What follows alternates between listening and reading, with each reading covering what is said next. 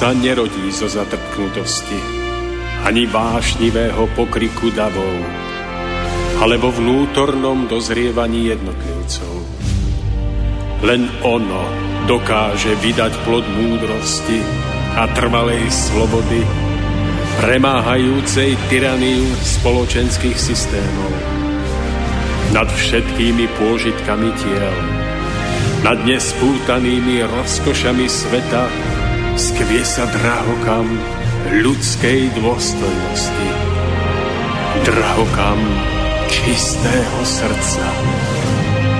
Úcta, láska, pokora, odvaha sú cestou k cieľu, ktorý hľadáme. Stojac pred následkami svojich skutkov, kto obstojí?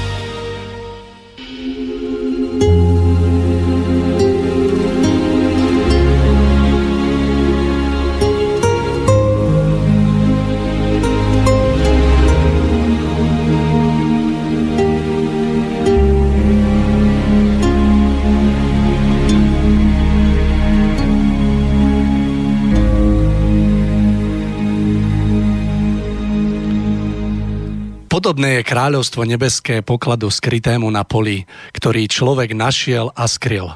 Od radosti nad ním ide, predá, čo má a kúpi to pole. Dnešný svet nepotrebuje hľadať takéto poklady. Má svojho vlastného Boha, peniaze. Nepotrebuje ani lásku, ani šťastie. Stačia mu svetské pôžitky. Aj láska a priatelia sa dajú kúpiť. Svedomie, duchovno, na čo? Žalúdok to predsa nezasíti. Takto rozmýšľa ako na dnes veľa ľudí. Zabudli však, že Boh im dal slobodu a to, čo si vyberú, to budú mať. Ak sa človek pripúta svojimi túžbami k zemi, zostane k nej pripútaný aj po smrti, neschopný návratu do duchovných svetov. Duchovná iskra, ktorá oživuje ducha, síce nemôže zomrieť, lebo je väčná, no môže zaniknúť vedomie ducha, ak ho človek svojim materiálne zameraným životom nechá spať, čo sa rovná duchovnej smrti. Duchovná iskra sa od neho oddelí a vráti sa naspäť, ale bez neho. V Biblii sa o tom píše ako vymazaní mena z knihy života. Doba, v ktorej sa majú možnosť narodiť na tejto zemi takíto duchovia, sa pomaly, ale isto a pre mnohých, ktorí tu teraz žijú, je to ich posledná šanca. Je teda obrovské bláznostvo, ak človek vymení väčší život za pár rokov pozemského užívania si za peniaze, kariéru, pohodlie. To však neznamená, že je niečo zlé na tom, keď je človek bohatý.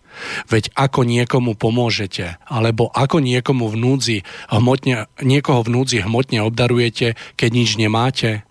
Keby sme žili podľa Božích zákonov, boli by sme všetci aj hmotne bohatí. Ježiš to hovoril slovami. Nie nikoho, kto by opustil dom, alebo bratov, alebo sestry, alebo matku, alebo otca, alebo deti, alebo pole, pre mňa a pre evanielium, že by nedostal storazy toľko. Teraz v tomto veku, keď aj s prenasledovaním domy a bratov a sestry a matky a deti a pole. V budúcom veku však väčší život. Teda už teraz ponúka človeku stokrát viac, čím vlastne človeka urobí aj hmotne bohatým. Na druhej strane však Ježiš hovoril, že ľahšie prejde ťava cez ucho ihly ako boháč do nebeského kráľovstva. Tieto slová si zdanlivo protirečia, no iba zdanlivo. Vysvetlenie je jednoduché. jednoduché. Byť bohatým nie je zlé, ale je veľmi zlé, ak človek na hmotnom majetku lipne a z prostriedku na život, ktorým dnes peniaze sú, sa mu stane cieľ. Tým je k mamone pripútaný podobne ako onen mladík, ktorý nebol schopný Ježiša pre svoje hmotné bohatstvo následovať. Hmotné bohatstvo nemôže človeka nikdy trvalo uspokojiť. Ak splní jeden cieľ, hneď si musí nájsť ďalší. Keď získa slušné bývanie, túži po väčšom byte. A keď ho má, zatúži po rodinnom dome. A keď má aj ten, chce nové auto, vilu a jachtu.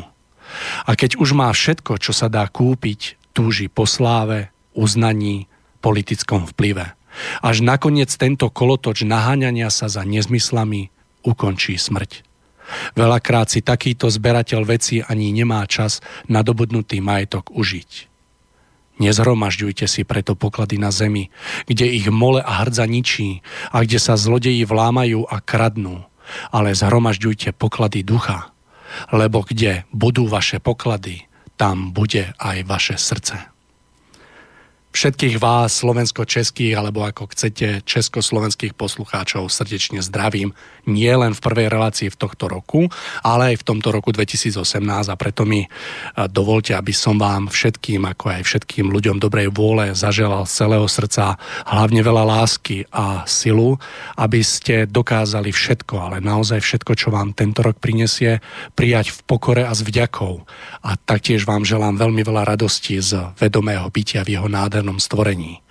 Taktiež by som v úvode zaželal aj slobodnému vysielaču veľa poslucháčov, ktorí budú mať vždy v sebe túžbu prispieť na jeho chod a verím, že tento krásny projekt bude mať životnosť aj v tomto roku, respektíve nie len v tomto roku.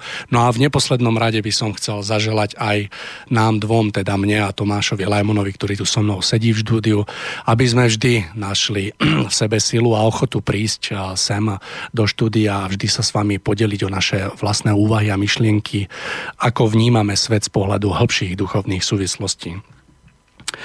Samozrejme aj v tomto roku sa budete môcť k nám do diskusie zapojiť e, na vami známych, na známom telefónnom čísle 048 381 0101, prípadne mailom studiozavináčslobodnyvysielač.sk a neváhajte, môžete tak urobiť aj hneď teraz, ak by ste sa chceli niečo opýtať, prípadne vyjadriť svoj názor.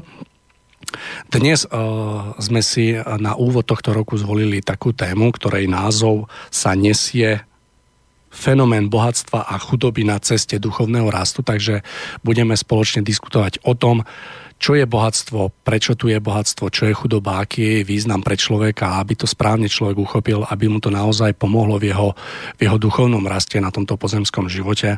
No a ja už na samotný záver len dodám, že spre, reláciou vás bude sprevádzať Mário Kováčik. Som rád, že môžem v úvode tohto roka privítať oproti mne sediaceho Tomáša Lajmona. Tomáš, dobrý večer. Áno, prajem vám, Mario, nádherný novoročný, ešte stále novoročný večer, tak ako aj všetkým našim poslucháčkám a poslucháčom a všetkým ľuďom dobrej vôle.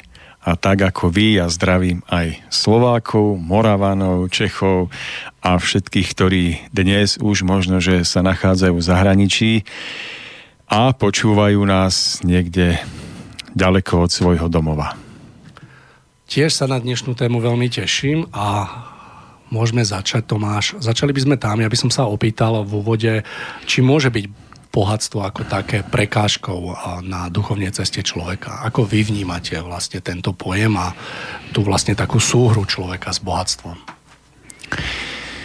Tak ďakujem za otázku, ktorú sme si vlastne takto nádherne nahrali hneď na úvod. Mm. Mario, celá táto téma vlastne môžeme to asi povedať nahlas, je tak trošku dielom nášho spoločného dialógu a rozhovoru o týchto hodnotách, kde sme si uvedomili, že mnoho ľudí si kladie otázku, hm, či bohatstvo, to materiálne, hmotné, je na ceste duchovného rastu pre človeka príťažou a či mu ubližuje a dokonca či mu môže zabrániť.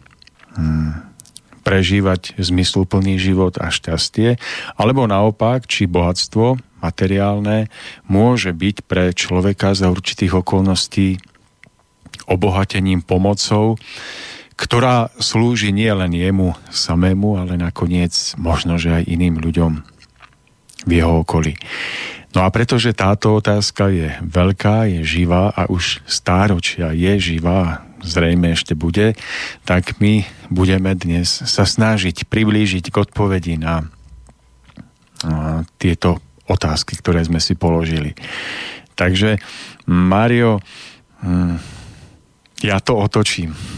čo poviete vy na túto otázku, že bohatstvo, chudoba je principiálne bohatstvo nesprávne, zlé, alebo za určitých okolností môže byť veľkou pomocou na, v našom živote, na našej ceste, ako to vidíte?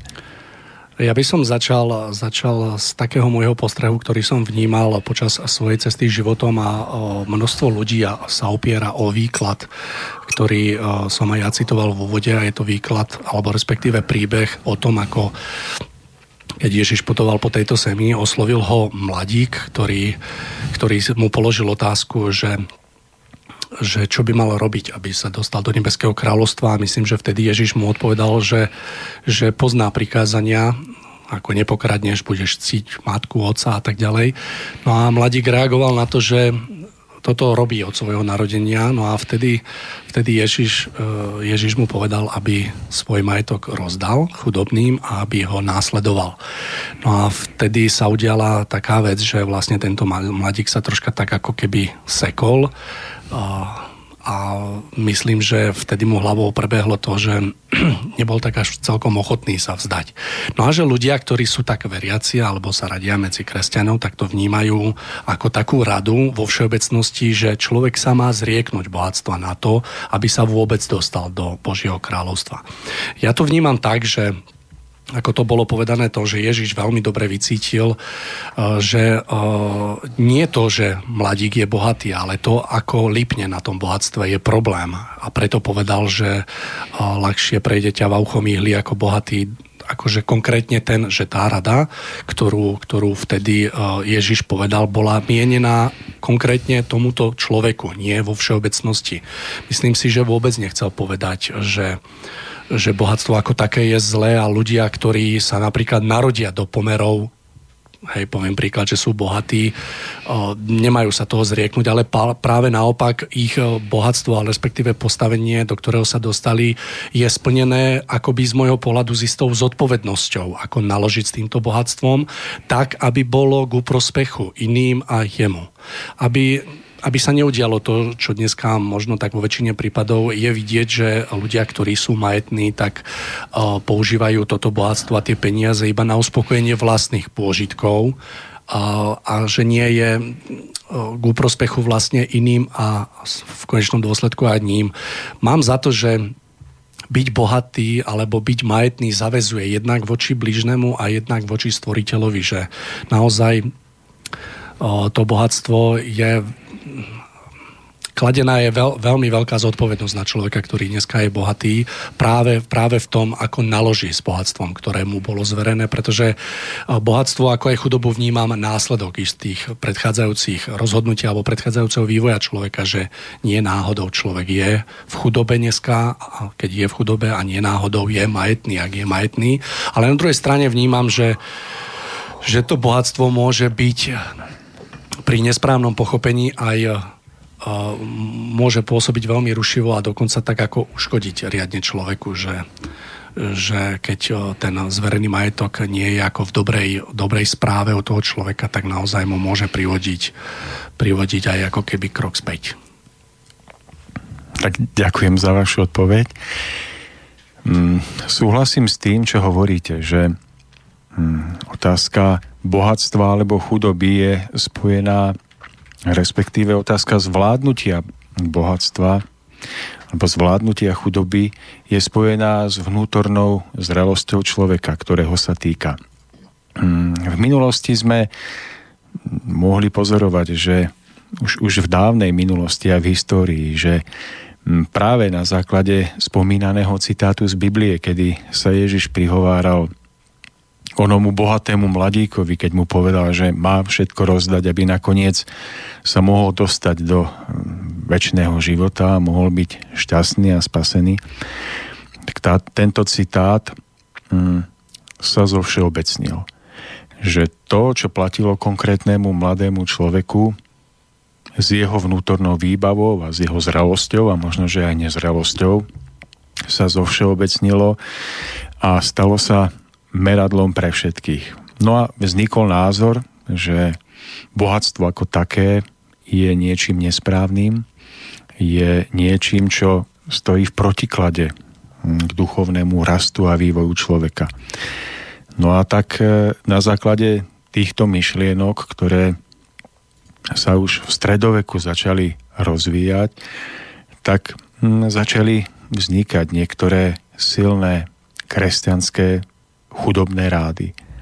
Františkáni, Dominikáni, oni vlastne vychádzali z toho, že Ježiš nás všetkých vyzýva k tomu, aby sme žili v chudobe a takýmto spôsobom si uvedomovali to, na čom v živote skutočne záleží a aby sme sa zároveň nikdy nestali otrokmi hmotných vecí.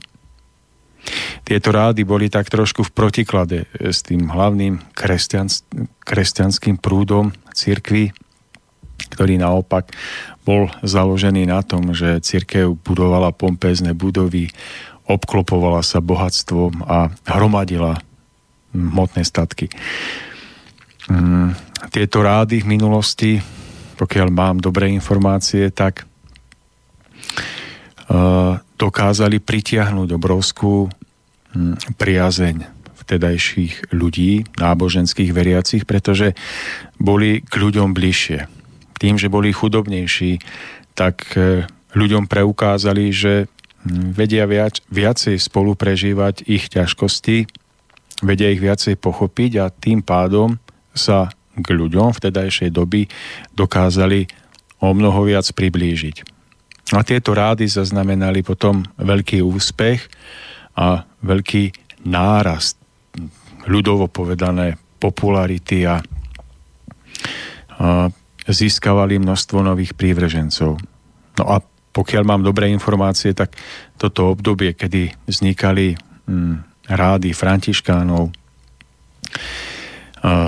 tak vlastne toto všetko sa datuje niekedy do obdobia roku 1200, možno 1250, 60. Čiže v tomto období sa aj, aj v cirkvi akoby vytvorili dve odštiepené vetvy. Ako som už spomínal, toho hlavného kresťanského prúdu, ktorý bol spojený s myšlienkou bohatstva, získavania majetkov, rozširovania vplyvu a potom tou druhou časťou týchto chudobných rádov, ktoré sa snažili eh, šíriť ideu kresťanstva v duchu skromnosti a chudoby a práve týmto sa dokázali ešte viac priblížiť k vtedajším vlastne rádovým občanom spoločnosti a tak trošku im možno viacej hovorili z ducha. No takto vlastne aj v cirkvi vznikli akési hm, dva, tri samostatné prúdy, ktoré zastrešovali dve úplne odlišné vnútorné alebo filozofické smerovania v otázke bohatstva a chudoby. A vlastne tak trošku je to aj dodnes, pretože aj dnes je hlavný cirkevný prúd, aspoň v otázke katolicizmu, ktorý sa netají tým, že má rád krásne budovy, krásne stavby, architektúru, neodmieta peniaze. Niekedy ich možno, že si až, až, až veľmi praje a pracuje na tom, aby, aby peniaze jednoducho boli vždy pripravené pre prípad použitia a potom sú tu zase stále tie, tieto tzv. chudobné rády. Tí františkáni nič nesmú vlastniť. Nič. Aj tých prvé kláštory, ktoré si stavali, boli údajne hm, postavené na základe milodarov, ktoré im bohatí ľudia alebo nejakí ľudia dali. No oni v týchto kláštoroch vlastne žili a živili sa tým, že hm, si na svoje jedlo eh, zhrábali žobraním. A v tom videli tú najväčšiu ideu svojho hm, poslania hm, odhodiť všetku matériu, všetku starosť o pozemské a úplne sa odať myšlienke na stvoriteľa, na zmysel života No a v tomto zmysle žili. Čiže, čiže oni boli vlastne takými vtedajšími tak trošku možno, že žobrákmi, ktorí ale s tou šlachtelou ideou po svojom duchovnom raste a po naplňaní Božej vôli, vôle žili. No a dodnes to máme tak, že máte ľudí, ktorí hodnotia hm, církev a vidia to, že církev má obrovské bohatstva, statky, potom vidia týchto chudobných e, františkánov alebo dominikánov, no a nevedia sa s tým vysporiadať, sú tak trošku zmetení. Majú pocit, že, že je to akási náboženská schizofrénia, že, že to najväčšie bohatstvo a pompeznosť a hromadenie peňazí a potom tá najväčšia chudoba a toto všetko zastrešené jednou, jednou církou a jedným náboženstvom. No a mnohí ľudia sú z toho zmetení tak, že vlastne túto otázku už ani radšej neriešia. Ak by ju náhodou riešili a zistili by, že ten hlavný cirkevný prúd v tom nestojí úplne správne, dostali by sa do vnútorných rozporov, ktoré nechcú riešiť.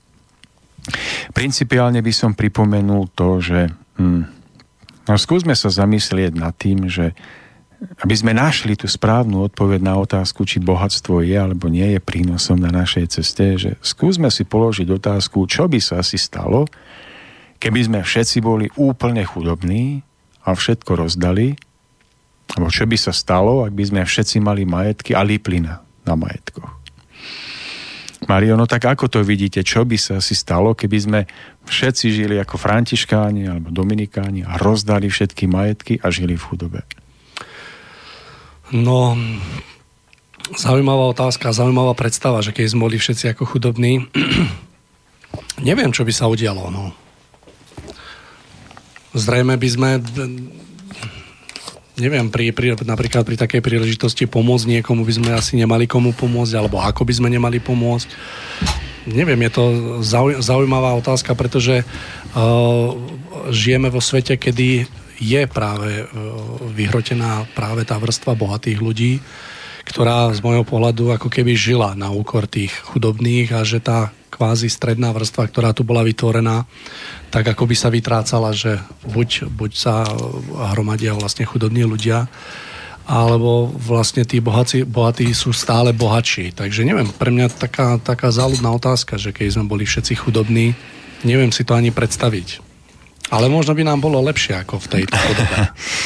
No, e, ja som nad tým uvažoval a došiel som k názoru, že pokiaľ by sme všetci boli úplne chudobní a rozdali by sme všetok svoj majetok, tak by sme sa veľmi rýchlo mohli stať závislými na tých, ktorí majetok vlastnia. To znamená, že mm, nech by sme mali akokoľvek hodnotné ideály o, o zmysle života, nech by sme sa akokoľvek snažili tieto ideály počas života na Zemi uskutočniť a žiť, tak vždy by sme narážali na jednu veľkú prekážku. Nedostatok prostriedkov, skrze ktoré by sme mohli tieto ciele realizovať, naplňať. No a pokiaľ by sa naše ciele, naše plány dostali do nemilosti tých, ktorí by peniaze a hmotné statky vlastnili, v tú chvíľu by boli všetky naše akokoľvek krásne ideály a myšlienky neuskutočniteľné. Čiže mohli by driemať niekde hlboko v našom vnútri, mohli by sme o nich snívať, básniť, ale nemohli by sme ich nikdy uskutočniť. Taktiež by nebolo možné na Zemi mm, vlastne vytvoriť niečo skutočne krásne, nádherné stavby, ktoré by svojou architektonickou krásou vzbudzovali vnútornú vnem vnútornej krásy, ušlachtilosti po niečom vyššom. A celý náš život by bol vlastne tak trošku tu na Zemi okýptený a ohraničený. A tak by sa mohlo stáť, že, že by sme mohli byť naplnení ideálmi, ale pre pozemské pomery by sme boli nepoužiteľní. Na druhej strane tá časť ľudí, ktorá by tie peniaze vlastnila, by ich mohla používať spôsobom, ktorý by bol v priavom rozpore Hm, dajme tomu s našim ušlachtilým vnímaním zmyslu života, krásy, toho, čo je dobré. A dostali by sme sa do pozície, že, že by sme bezmocne, bezvládne pozorovali, ako ľudia, ktorí vlastnia pozemské statky, smerujú túto spoločnosť niekam, kde vnímame, že hm, by spoločnosť nemala smerovať.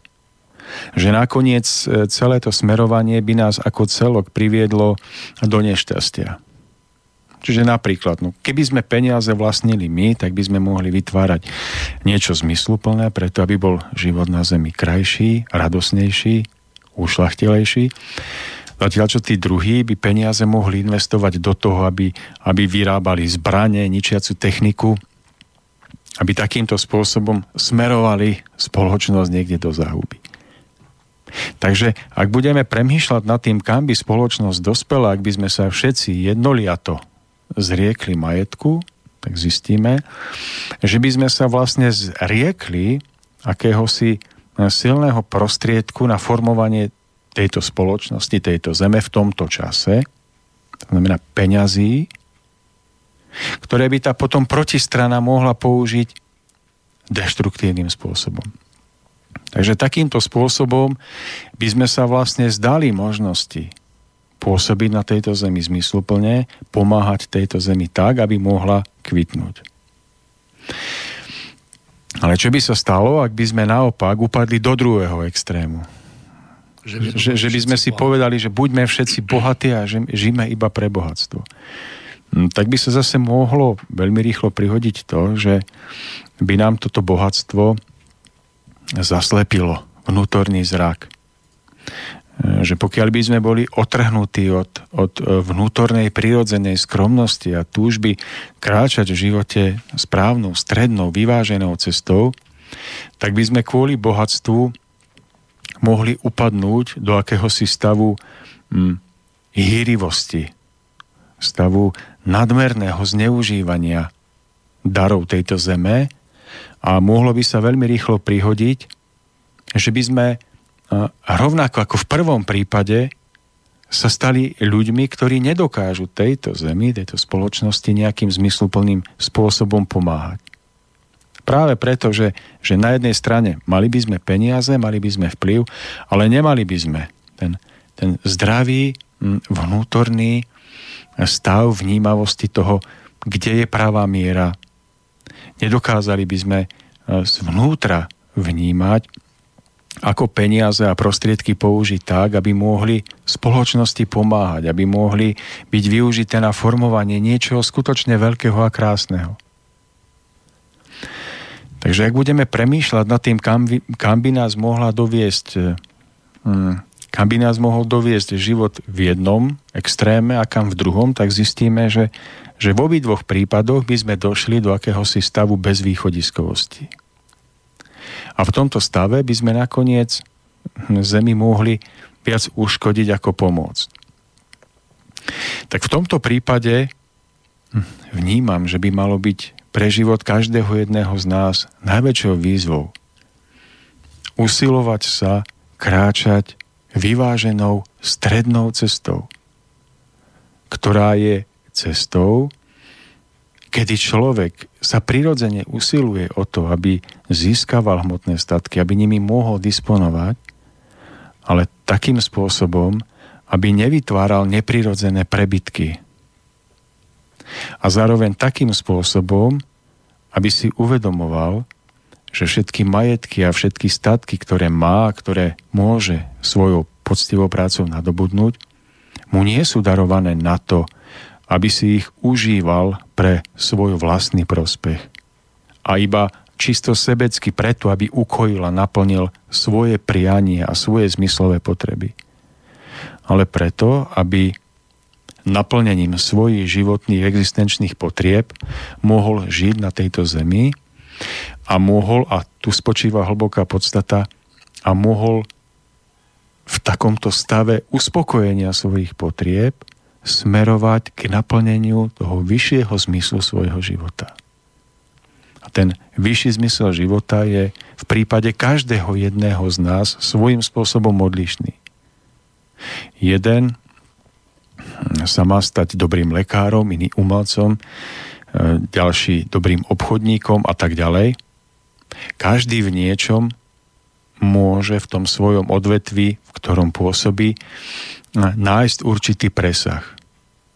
A môže v ňom pôsobiť tak, aby bol pre spoločnosť a hlavne pre stvorenie, a možno, môžeme povedať pre stvoriteľa, človekom žijúcim ušlachtilo, čisto, čestne. Takže mm, keby sme si položili otázku, že či je dobre ostať v jednom extréme alebo v druhom, tak tá odpoveď spočíva v tom, stredná cesta je odpoveďou na túto otázku. A nádherný príklad ponúka príbeh Daedalosa a Ikarosa. Neviem, či ho poznáte alebo nie. Mm, Daidalos bol považovaný za jedného z najväčších umelcov starovekého Grécka. Bol to veľmi úspešný staviteľ a bol všestranne umelecky nadaný. No a údajne on je tým, komu sa pripisuje, že ako prvý skonštruoval mm, krídla, ktoré mal pripäté na svojich rukách a vďaka ktorým dokázal lietať. Či je to pravda alebo nie, to sa asi nedozvieme, ale nie je to ani tak podstatné. Ale dôležité je ten príbeh, ktorý sa o ňom traduje. On dokázal skonštruovať tieto krídla a zobral svojho syna Ikarosa na spoločný let ponad more. Skôr ako spoločne vzlietli nad more, tak svojmu synovi povedal, synu buď opatrný, dávaj si pozor, ako budeš letieť. Ak vzlietneš príliš vysoko k slnku, slnečné lúče ti roztopia vosk, ktorý drží pokope tvoje krídla a zrúti sa do morských hlbín.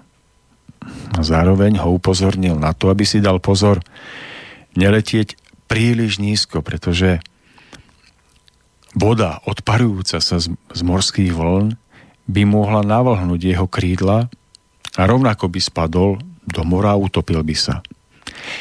No a syn ho samozrejme počúvol a tak spoločne leteli ponad more a užívali si nádherný výhľad na Grécko a vlastne na, na tú nádhernú morskú plochu. A Dajdalos mu rozprával príbehy zo svojho života. No ako tak pred ním letel, na chvíľočku si Ikaros sa prestal všímať. A Ikaros v tú chvíľu zatúžil urobiť skutok proti prianiu svojho otca a vzniesť sa trošku vyššie k slnku. No a keď to urobil, tak po chvíľke mu jeho krídla začali natavovať teplé slnečné lúče.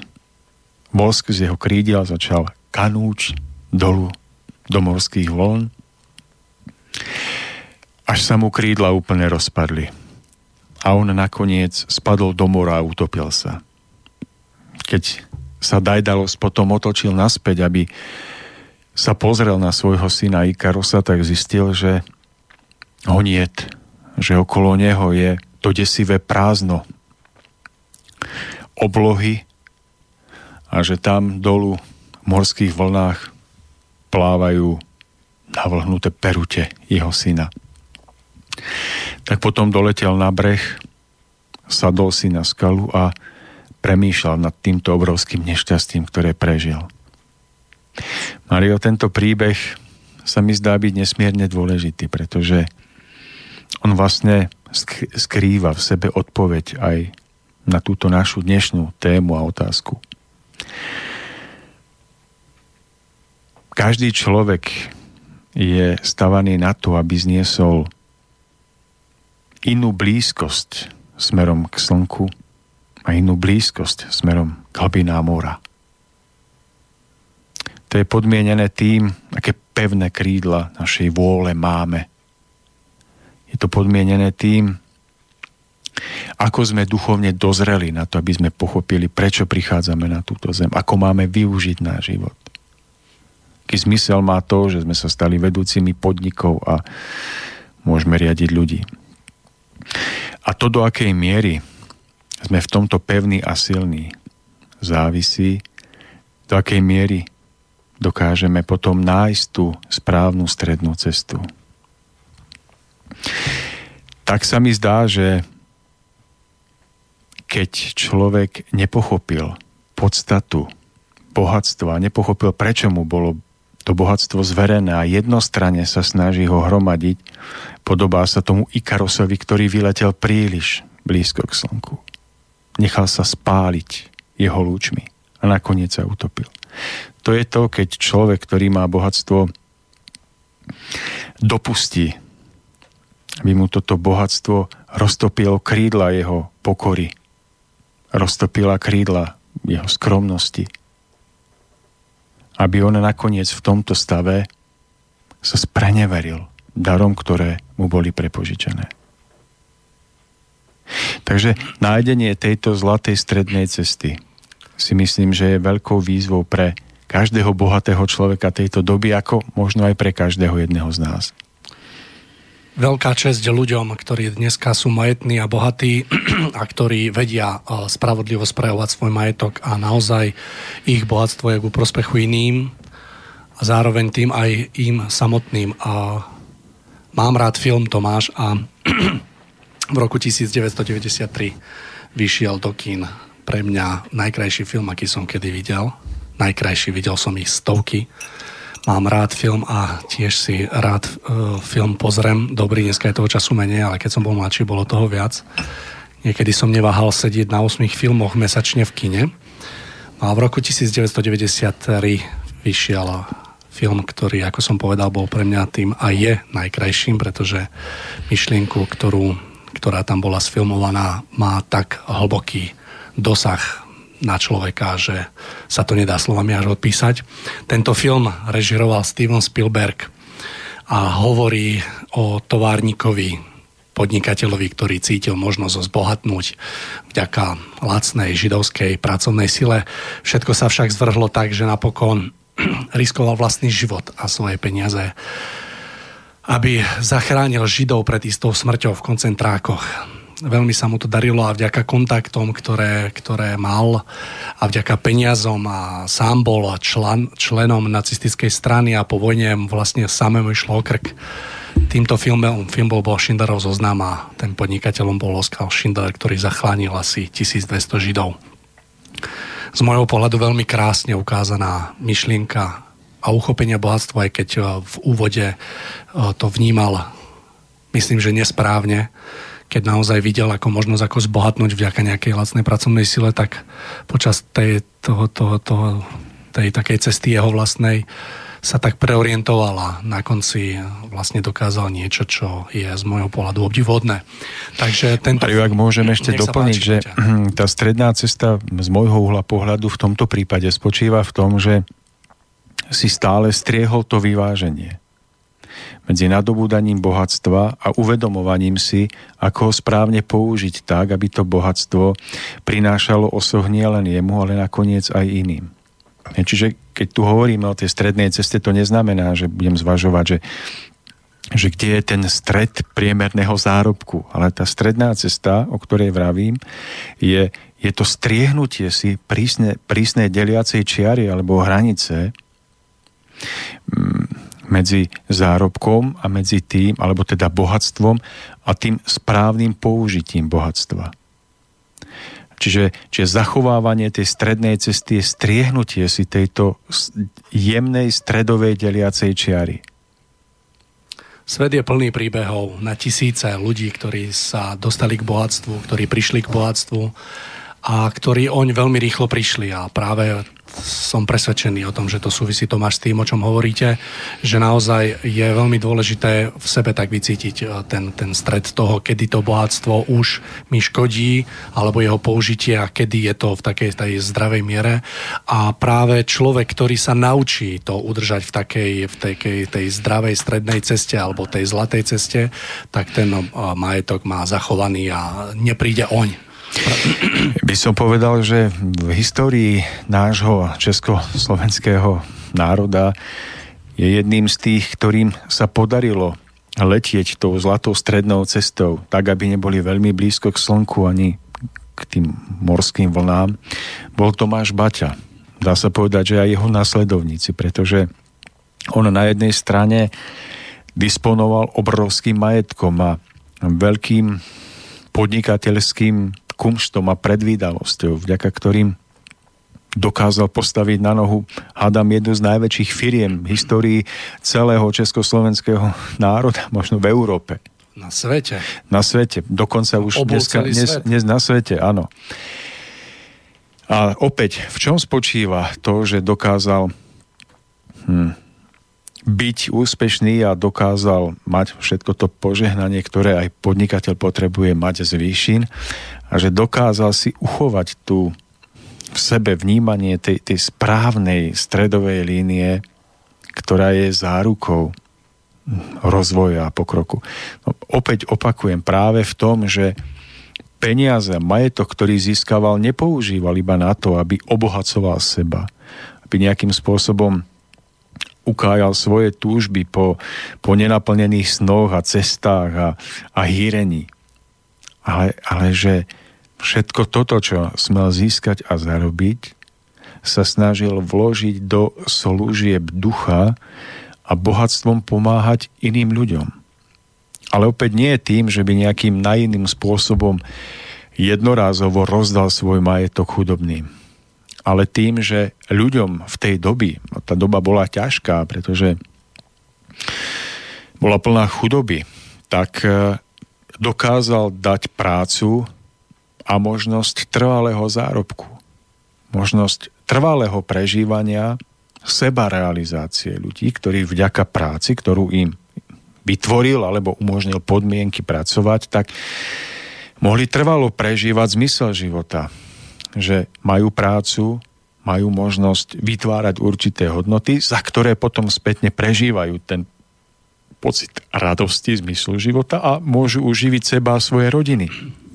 A to, že, že sa mu to podarilo, tak e, dôkazom toho je jednak firma, ktorá dodnes úspešná, ktorá funguje, ale aj to, že dodnes ľudia, ktorí žijú, a mnohí už majú 80, 90 a možno aj viac rokov, tak sú ľuďmi, ktorých keď na ulici stretnete, tak ich neprehliadnete. Som býval vo svite, to viete, bytovke, ktorá bola nádherne upravená. Bola to taká tá typicky baťovská bytovka, kde žili starí baťovci, ktorých Baťa vychoval. Pán Baťa vychoval. No a to ste mali vidieť tú nádhernú úpravu záhrad, záhradky pred bytovkou.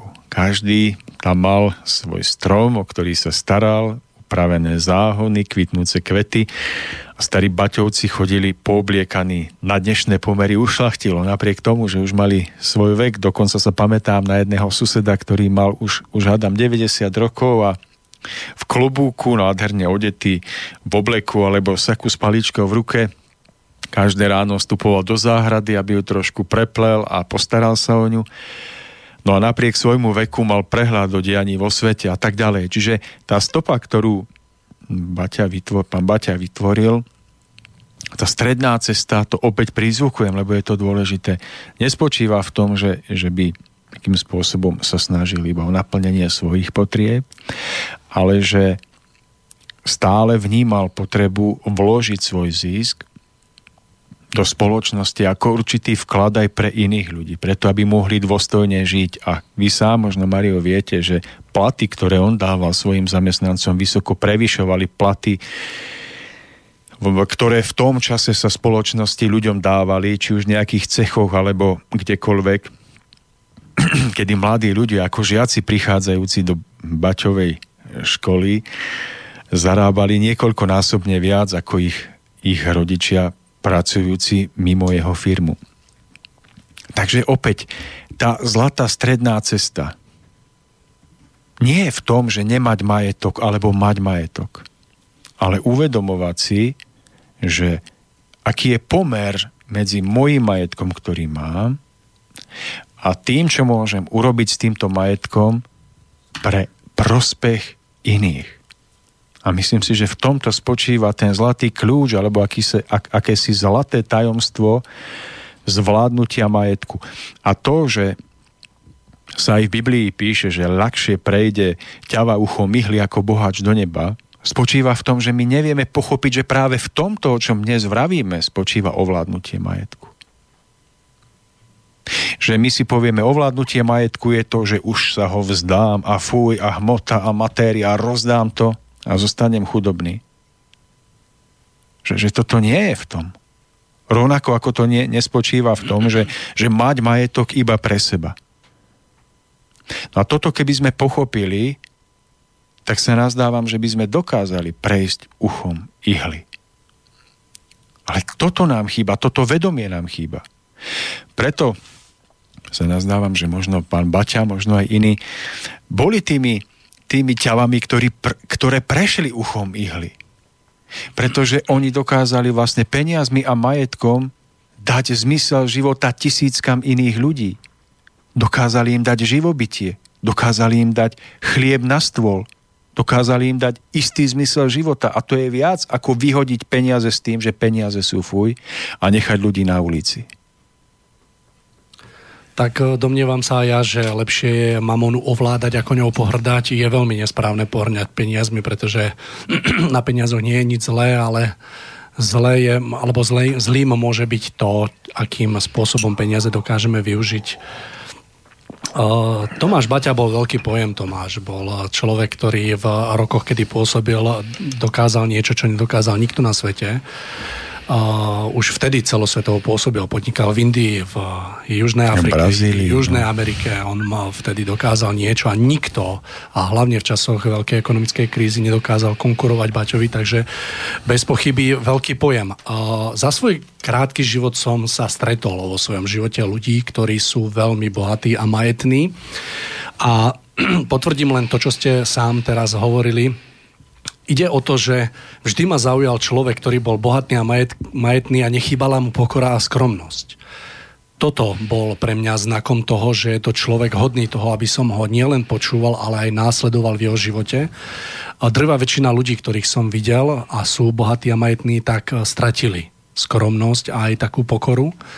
A veľmi krátko, alebo čas, veľmi krátky čas ukázal, že o tento majetok práve prišli. Takže je to, je to o tom, aby človek naozaj ostal pokorný a skromný a mal som možnosť, poviem len tak v krátkosti, počúvať človeka, ktorý má peniaze, o akým sa mnohým z nás ani len nesníva. To sú veľké peniaze naozaj. A to bol človek, ktorý ktorý raz uviedol prednášku takým spôsobom, že všetkým nám prítomným odprezentoval za dve hodiny, akým spôsobom kúpil najväčší hotel v Prahe.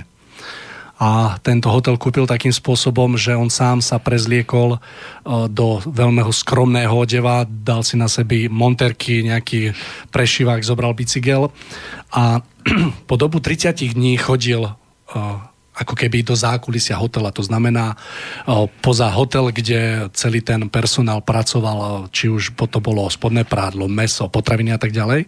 A začal to prvým dňom, kedy sa len tak pozdravil, na druhý deň si vypýtal pripáliť cigaretu.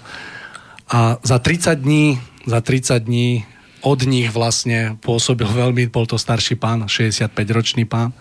A za 30 dní vlastne vedel úplne všetko, ako hotel funguje, kto je čestný v tom hoteli, ktorý z personálu kradne, ktorý nekradne a tak ďalej.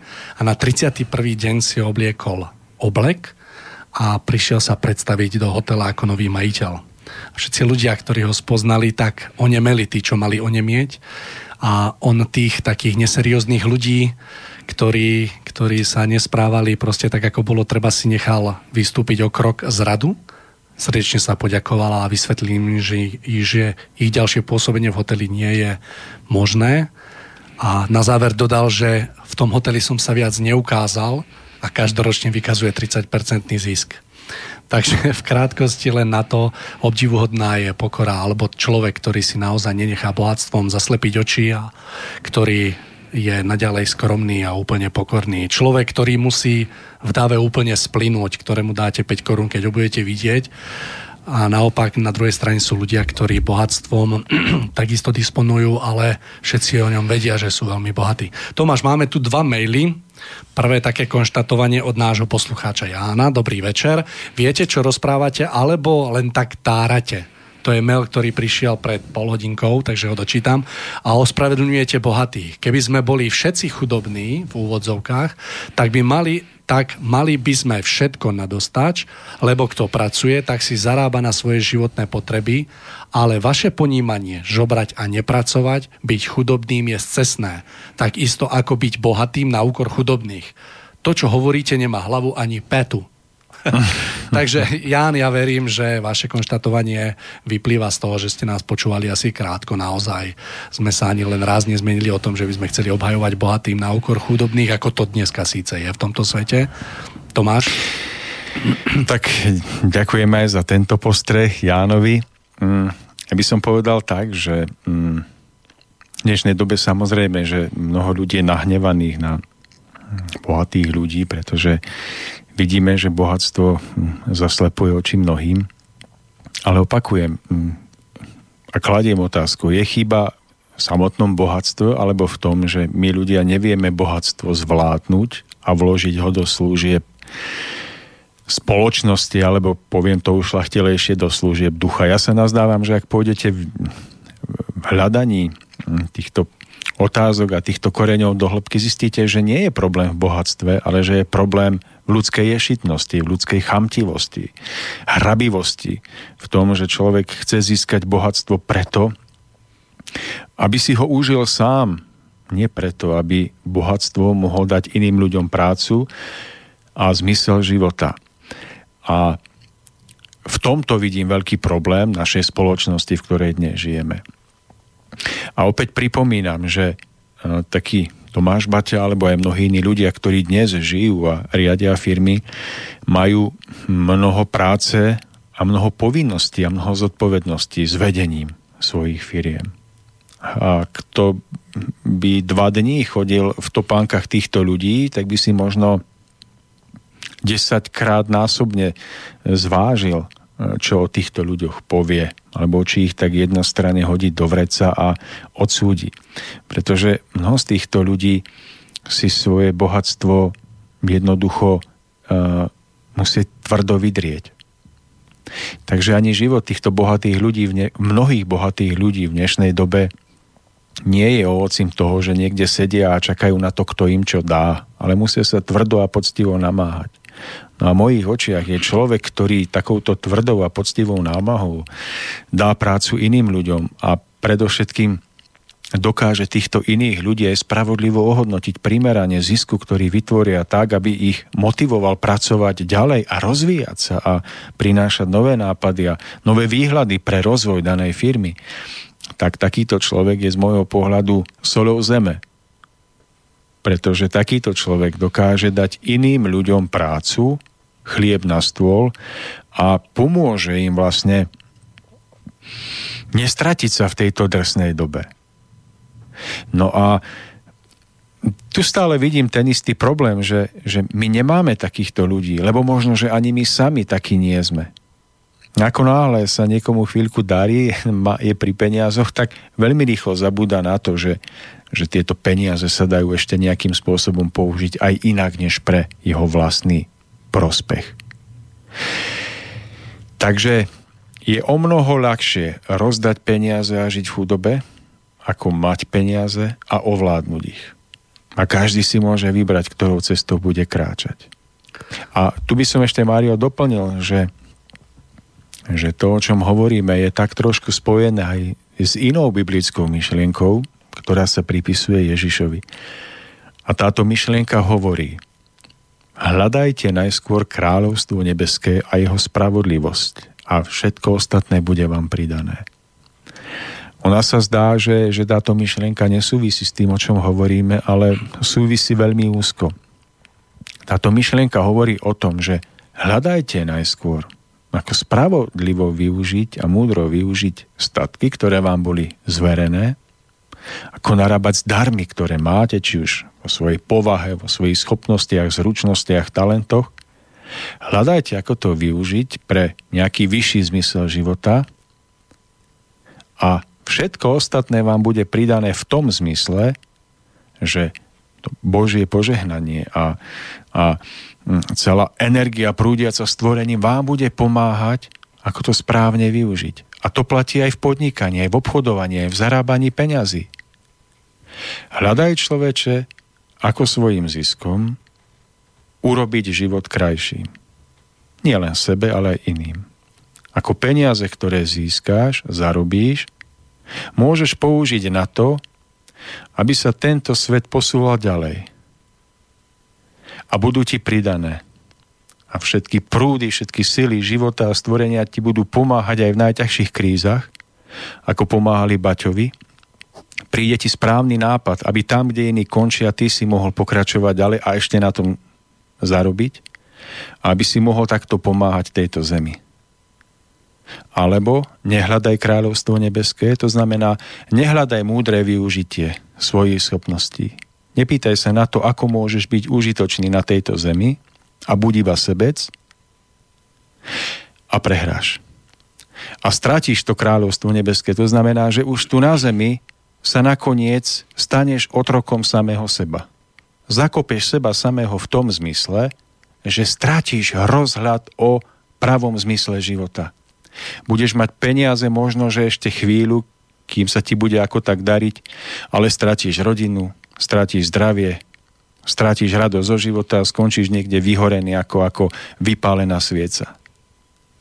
Tomáš, chcel som povedať dve veci a pekné je, že prvú ste povedal za mňa a druhá je tá, že tiež som postrehol, že medzi ľuďmi koluje jeden názor o peniazoch a myslím, že ho pozná každý, že peniaze kazia charakter. Domnievam sa hlboko, že je to veľmi nesprávne povedané a ja hovorím, že peniaze umožňujú prejaviť charakter človeka. Papier nás nikdy nemôže zmeniť, ale veľmi rýchlo umožňa prejaviť, aký daný človek je. Preto, Mário, by som sa prihováral za to, aby sa nešírili myšlienky nejakého nezmyselného rozhadzovania peňazí alebo nejakého jednorázového darovania peňazí, ale aby sa rozširovala myšlienka, že naučiť sa správne zúročovať peniaze tak, aby mohli dlhodobo prinášať úžitok požehnanie a radosť.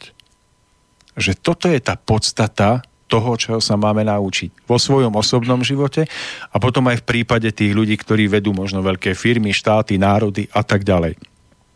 Že v tomto spočíva tá obrovská výzva. A keď hovoril Ježiš o tom, že kráčajte úzkou cestou, lebo tá vedie do života a nie širokou cestou, ktorá vedie do zatratenia tak tak trošku možno hovoril aj o tejto téme, ktorú preberáme dnes? Pretože je širokou cestou rozdať peniaze a nemať o nič starosť.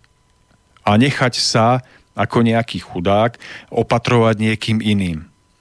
A byť zavesený na jeho práci, na jeho činorodosti, na jeho peniazoch a vykoristovať ho. To je z môjho pohľadu široká cesta. A úzka cesta spočíva v tom zobrať na seba bremeno zodpovednosti námahy poctivej práce v hľadaní ciest toho, ako možno statky peniaze zúročiť, ale pozor, nie iba pre seba, ale s myšlienkou na niečo vyššie. Niekto môže mať to vyššie v tom, že iným ľuďom dáva zmysel života tým, že im ponúka prácu, spravodlivý zárobok, alebo aj tým, že takto bohatý človek môže podporovať určité umelecké smery alebo činnosti, ktoré sami o sebe možno, že nie sú spoločnosti v dnešnej dobe nejakým spôsobom správne ocenené, aby sa mohli rozvíjať. Ale diela, ktoré takíto umelci vytvoria, by boli veľkým obohatením spoločnosti. Aj v tom môže spočívať jeden veľký zmysel – tých zmyslov môže byť viac, ako zúročiť peniaze tak, aby pomáhali. Aby nezostali ukryté iba v peňaženke toho, kto ich zarobí, aby ukájali jeho dobrý pocit potom, že je bohatý. Čiže toto je z môjho hľadiska určitá forma alibizmu, alebo určitá forma lenivosti, keď človek hovorí, že je najlepšie všetky peniaze rozdať. Pretože s rozdaním peňazí stráca zodpovednosť a už čaká, kto ho bude živiť. Takže tak by som to videl, že je potrebné zaoberať sa touto myšlienkou a považovať zhrábanie peňazí v tejto dobe, alebo aj v budúcej dobe, alebo nemusia to byť peniaze, môže to byť nejaká iná forma nadobúdania niečo, za čo budete získavať tu na Zemi, nejaké protihodnoty, s myšlienkou na niečo vyššie. A toto je to nové, to dôležité, prečím stojíme človek povedal, že keby som mal peniaze, mám tak perfektný plán a múdry človek povedal, keby ste mali plán, mali by ste peniaze. Prejdeme k druhému mailu. Dobrý večer, náš poslucháč Milan nám píše. Marian Filo v inej relácii povedal nasledujúci krátky príbeh. Pred nebeskou bránou pri Svetom Petrovi sa ocitli dve nové duše a čakali, kam budú zaradení či do neba alebo do pekla. Prvému sveter, svetý Peter hovorí, celý život si sa v odlúčenosti modlil a meditoval a máš úplne čisté ruky. ruky. Ideš do neba. Druhému hovorí, ty nemáš síce celkom čisté ruky, ale aj tak ideš do neba. Prvý sa pýta svätého Petra, prečo aj on ide do neba? keď nemá čisté ruky? Svetý Peter odpovedá, nemá síce čisté ruky, ale neprišiel ani s prázdnymi rukami. Mohli by ste vysvetliť, čo znamená nezomrieť s prázdnymi rukami? Môj kolega Vtipálek povedal, že z toho vyplýva, že aj v nebi je korupcia. tak hm, neviem, čo znamená tento vtip, ale ja by som si ho vysvetlil tak, aby som v ňom našiel to dobré, že neprišiel s prázdnymi rukami, ale možno tam prišiel s ľuďmi, ktorým svojou prácou a svojou činorodosťou pomohol na tejto zemi prežiť a ktorí nemuseli umrieť od hladu. Ale to berte iba ako môj taký ten momentálny nástrel alebo pohľad na, na túto otázku. Milí poslucháči, dáme si krátku prestávočku, len dnes to bude pre mňa tak trošku zložité, pretože som tu odklikal, respektíve neodklikol, čo som mal odkliknúť a preto sa objavila hudba v mojom úvode, kde sa nemala objaviť. Takže idem to vyskúšať, takže počkajte.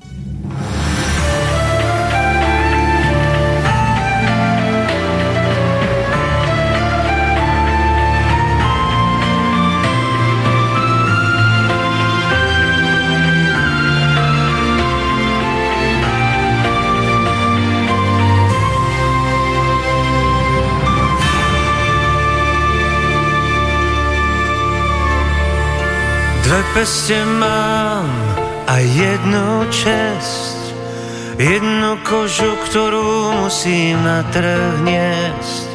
Dve frajerky, lásku a smrť Ktoré odomknúť Vraví mi smrť, umriem bez teba Pôjdem s tebou do pekla aj do neba Láska plačom zmáča mi hruď. Ľub máš na smrť. Dievča, nesmúť za mnou Slzy sú ako hra. Chlap sa musí pevne držať na nohách. Nechcem už viac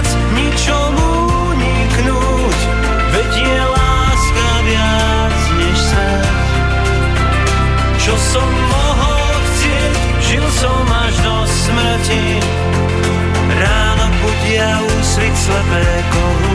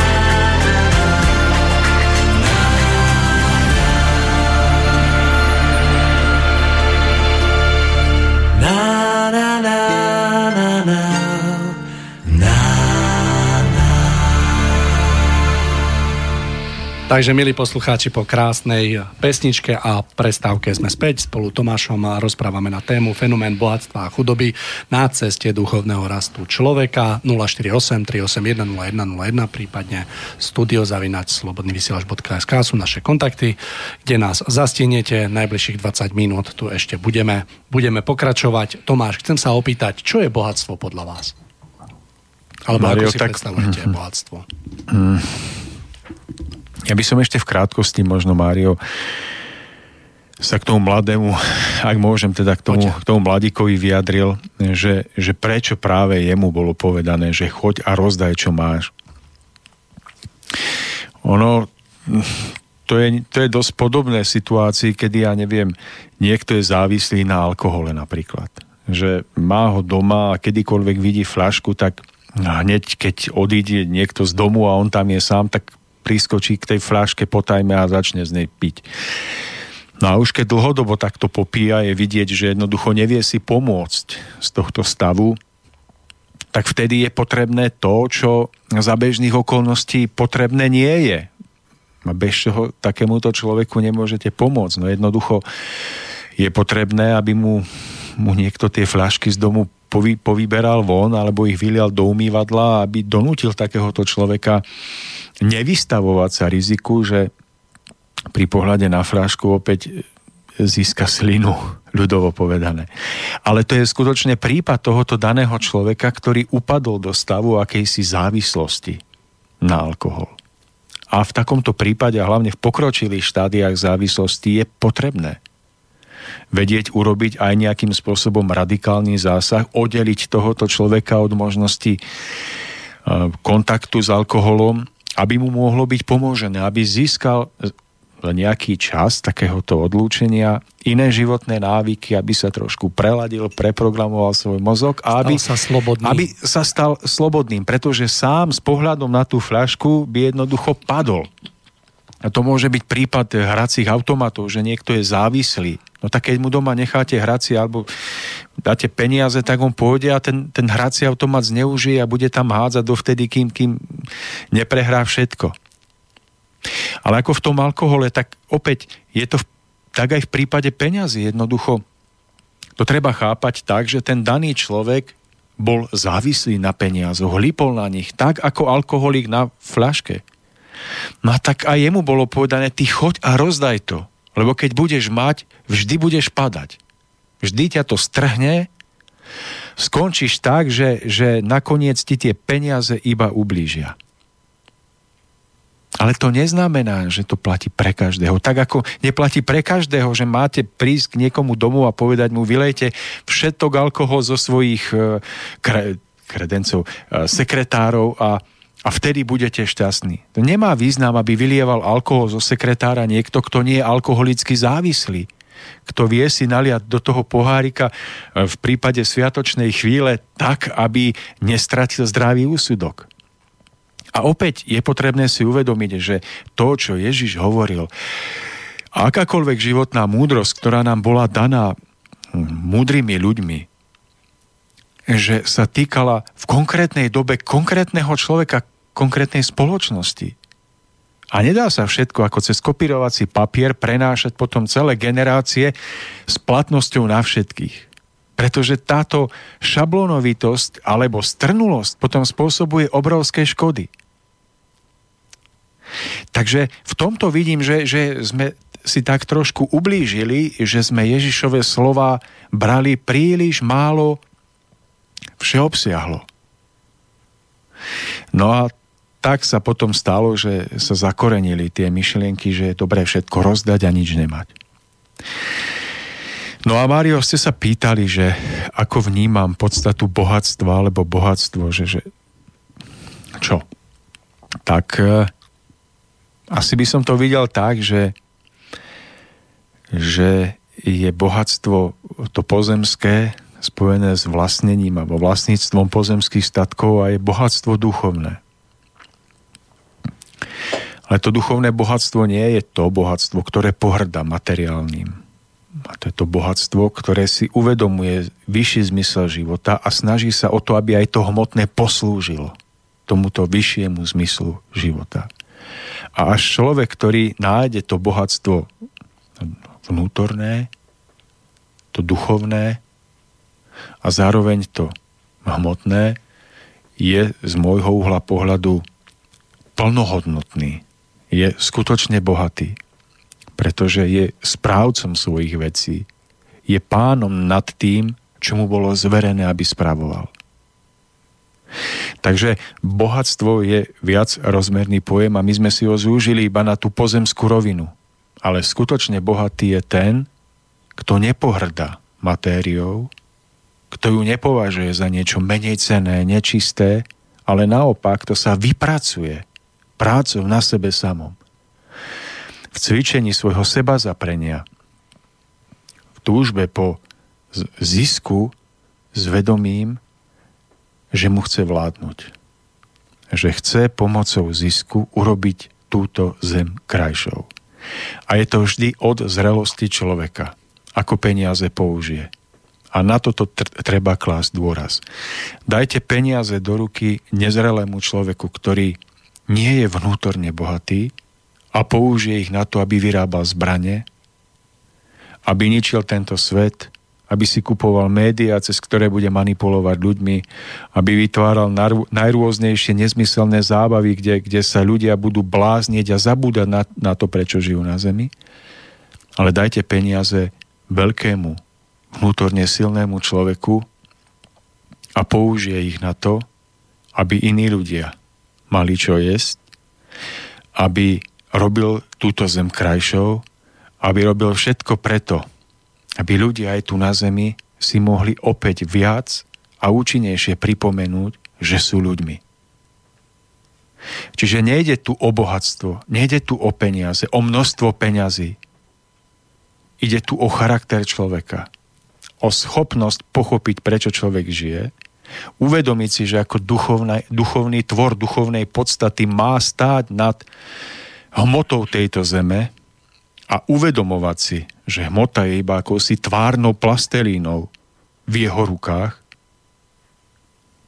aby ju tvaroval tak, aby nakoniec vznikala skutočná krása. Veď sú ľudia, ktorí sú vnútorne viac dozretí, ktorí by dokázali pomocou peňazí vytvárať nádherné budovy, stavby, tak ako niekedy v minulosti, že pozriete sa na nádherné stavby, ktoré vo vás rozochvejú vnímanie niečoho vyššieho, krajšieho. Nie je hriech, že niekto má peniaze a podporuje výstavbu takýchto nádherných architektonických skôstov. To nie je hriech, že niekto má peniaze a pomáha umelcom, ktorí by inak nemohli tvoriť, aby vytvárali skutočne krásne práve umenie. Dajme tomu aj v tejto dobe, ktorá ako si nepraje skutočnému umeniu. Ja som sám výtvarník a viem, aké to je, keď čakám na nejakú zákazku, aby som mohol niečo vytvoriť. Niečo, čo skrášli život ľuďom. Dajme tomu len v ich domácnosti, v ich spálni, alebo v obývačke, alebo niekde, kde si zavesia môj obraz, alebo položia sochu. Ako sa viem potešiť, keď, keď získam nejakú zákazku od niekoho, kto si môže dovoliť zaplatiť moju prácu. Akú mám radosť, že môžem realizovať svoje schopnosti, že môžem vytvoriť niečo, čo niekomu nakoniec urobí život príjemnejším alebo krajším. A tak si to predstavujem. Nezriekať sa peniazy, ale keď ich máme, uvedomovať si, že kde ich môžem použiť tak, aby mohli tvoriť, aby mohli niečo, niečo budovať. Čiže tá stredná cesta nie je v tom, že budem rozmýšľať, že či má mať taký zárobok alebo onaký zárobok. To, že Mario, viete, veľký podnikateľ, ktorý jednoducho spravuje veľkú firmu, jednoducho zarába v období, keď sú hviezdy a spoločenské pomery priaznivo naklonené a môže vytvoriť aj veľké zárobky alebo tak, takzvané prebytky. Ale, ale ak je múdry, tak vie, že tie prebytky nemá preto, aby ich použil pre seba alebo nejako ich prehýril ale preto, aby možno vytvoril rezervu pre ťažšie obdobie, ktoré môže prísť. Aby tá loď jeho firmy alebo spoločnosti, ktorú riadi, mohla ísť bezpečne vpred. Stále je to o tom, aby, aby si uvedomoval dôležitosť strednej cesty. A stredná cesta je, je vlastne trvalé vnímanie toho, že mám majetok, mám bohatstvo, ale mám aj zodpovednosť. Stredná cesta je ako keby stredová línia nejakého životného smerovania, pohybujúca sa medzi týmito dvoma múrmi, dvoma stenami, dvoma aspektami, dvoma mantinelmi. Mať a mať aj zodpovednosť. A mať to vedomie. Na čo to je dobré. Kam to má smerovať. Tak bola jeden veľký príbeh e, slovenského horolesa Zoltána Damiana, alebo Demiana, ktorý vlastne vystúpil na niektoré 8 tisícovky ako ako veľká hviezda horolezectva, ktorý nakoniec poznal, že, že nie je umením výjsť na ktorýkoľvek vrchol Himaláji, ale je umenie vrátiť sa naspäť. Že nie je umenie vidieť iba onen vrchol, ktorý dokáže horolesa zmagnetizovať, ale že je dôležité vidieť krásu prírody, ktorá vedie na tento vrchol uvedomovať si krásu maličkosti, ktoré nás prevádzajú. A tak sa nazdávam, že on potom robil pre podnikateľov, pre veľkých podnikateľov mm, tzv. couchingy, kde ich učil, že je to tak ako v prípade horolezectva, veľkých dobývania, veľkých vrchov, že je to aj v prípade podnikania, že nie je umením výjsť na vrchol hory a získať zárobok, získať peniaze a bohatstvo, ale je dôležité zísť tejto hory, vrátiť sa naspäť domov a vedieť potom žiť aj pre iné hodnoty, než pre biznis, pre obchod a pre peniaze. A že vrátenie sa z tejto hory, že to je ten najväčší cieľ každého úsilia aj v podnikateľskom snažení. A to vrátenie sa z tej hory, to znamená, že že nezaspať niekde na vrchole bohatstva. Stále uvažovať, ako použiť ono bohatstvo tak, aby mohlo tvoriť. To by mala byť tá najväčšia výzva, najväčšia otázka každého, kto bol tomto živote obdarovaný milosťou, že smie spravovať hmotné statky. Možno by bolo dobre to vidieť aj tak, že každý raz tejto zeme odídeme a každý raz budeme skladať účty za to, ako sme žili a každý bohatý alebo majetný človek bude raz skladať účty na to, ako naložil s týmto majetkom, že či naozaj s ním naložil rozumne a v prospech iných, alebo nerozumne, ale v prospech len seba. A konec koncov faktom ostáva aj to, že na druhú stranu si neodnesieme nič. Ani len sako, ani len účet, ani jachtu, ani dom. A že si odnesieme tam bohatstvo, ktoré naozaj nie je z tohto sveta. A o to väčší dôraz by som kladol na to, že aby tým, ktorý, ktorým bol zverený, zverený majetok, tak aby naozaj veľmi starostlivo zvažovali, či s ním nakladajú tak, ako je, ako je treba, ako je hodné, alebo či je to, či je to práve naopak. Je to ako v prípade lovenia rýb, že ten, kto má statky, kto má peniaze, môže ich jednorazovo rozdať. Ako keď, keď rozdáte nejakú rybu alebo nejaké množstvo jedla, ktoré ste mali a už potom vám nezostane nič, ani vám, ani tým potom, ktorý, ktorým to dáte, ktorí to spotrebujú a nezostane nič. Ale môžete žiť tak, že naučíte ľudí okolo seba loviť ryby. Znamená, dáte im ako keby trvalú možnosť obživy, práce na sebe samom. A to je možno viac ako to jednorazové rozdanie statkov. Takže nazdávam sa, že obchodovanie, podnikanie, ktoré je niekedy takou priamou cestou, aspoň v dnešnej dobe, keď je úspešné, tak eh, k získaniu nejakých statkov, k majetku, že, že bude musieť ešte prejsť vo vedomí ľudí nejakou očistou, aby toto vedomie získalo svoj, svoj hĺbší význam by sa nestalo iba synonymom pre okrádanie iných, synonymom pre uspokojovanie svojho sebectva, ale aby sa aj podnikanie alebo obchodovanie stalo synonymom pre určitú formu užitočnosti človeka na zemi, v živote, v spoločnosti.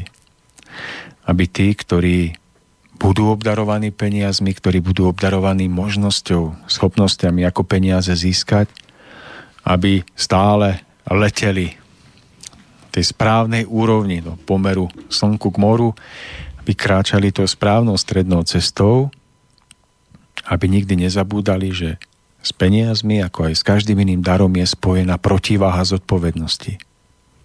V takom malom príklade by som to ešte podotkol, že mnohí z nás, možno každý z nás majú takú skúsenosť, že sa stretnú počas, počas dňa, počas dní s ľuďmi, ktorí sú bezdomová, ktorých stretávame, neviem, možno pred obchodnými domami a ktorí pýtajú od nás peniaze. A každý z nás zrejme pochopil alebo sa zachoval tak, že keď tieto peniaze poskytíme tomu človeku, tak ten človek si ide kúpiť nejaké to vínko na to, aby zase sa proste, aby si užil ale každý z nás, každý z nás a radšej týmto ľuďom kúpi niečo nájsť. A v tomto príklade je jasne vidieť, ako v malom, tak aj vo veľkom, že ako je dôležité, ako s peniazmi naložiť, nie len tak rozdať, pretože v mnohých prípadoch samotné rozdanie peniaze človeku väčšinou iba škodí a dokáže mu ubližiť práve preto, že viete, ja tiež vnímam, že človek, keď nemá peniaze, tak ich nemá preto, aby ako pre jeho dobro Hej, že veľa naozaj na to mať peniaze treba dozrieť, pretože sa veľmi rýchlo môže stať. A vidím to, že napríklad človek, ktorý to nemá tu zvládnuť, tak je mu dopriata práve veľká výhra jackpotu Hej. Kedy vidíte ten istý taký scenár, že človek uh, pol roka, tri štvrte, jeden rok si tie peniaze neskutočne užíva a nakoniec dopadne tak, že vôbec nič nemá a keď sa ob- obráti späť, tak vlastne po tom prežití pochopil, že keby to smel vyhrať ešte raz, tak by naložil s tým ináč. Ináč, uh, vážení posluchači, dám vám do pozornosti jeden film a ten film sa volá 12 podmienok dedičstva, myslím. Mm, to je nádherný film. Je to nádherný film, veľmi krásny film a s pochopením všetkých všetkého, čo okolo peňazí treba a dokonca aj s takým bonusom, keď v závere mladík urobil s peniazmi to, čo sa očakávalo, že by mal spraviť a tam ho čakal ten bonus, v, akože dostal ešte viacej peňazí. Takže nádherný film, ja vrelo odporúčam, milí poslucháči, naša prvoročná relácia 65. v poradí sa pomaly, ale isto blíži ku koncu. A mne dovolte ešte tento čas v krátkosti využiť na dve také pekné veci. Uh, verím, že za nasledujúcim vydaním našej relácie sa vrátime k 120 minútovému vysielacemu času. To znamená, že sa nenalakajte, ak budeme začínať o pol hodinku skôr, takže náš vysielací čas by mal byť od 17.30 do 19.30 pretože 90 minút je veľmi málo a a smerom dozadu sme sa nedokázali posunúť, tak sme to skúsili vlastne smerom dopredu. Bolo to odsúhlasené aj s Borisom Koroním a Peťam, Petrom Kršiakom. Takže toto je veľmi dobrá správa. No a tá najkrajšia správa, alebo ešte krajšia správa je, že škola duchovného rozhľadu prežila už 2,5 roka. Vstupuje do takého tretieho roka a ja by som vás chcel, milí poslucháči, vyzvať, že že by ste medzi nás prišli.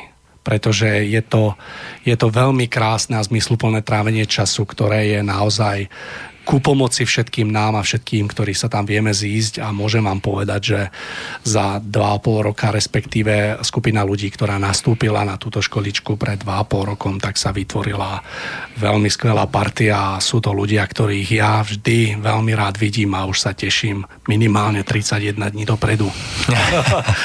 Takže nebojte sa medzi nás prísť, Tomáš.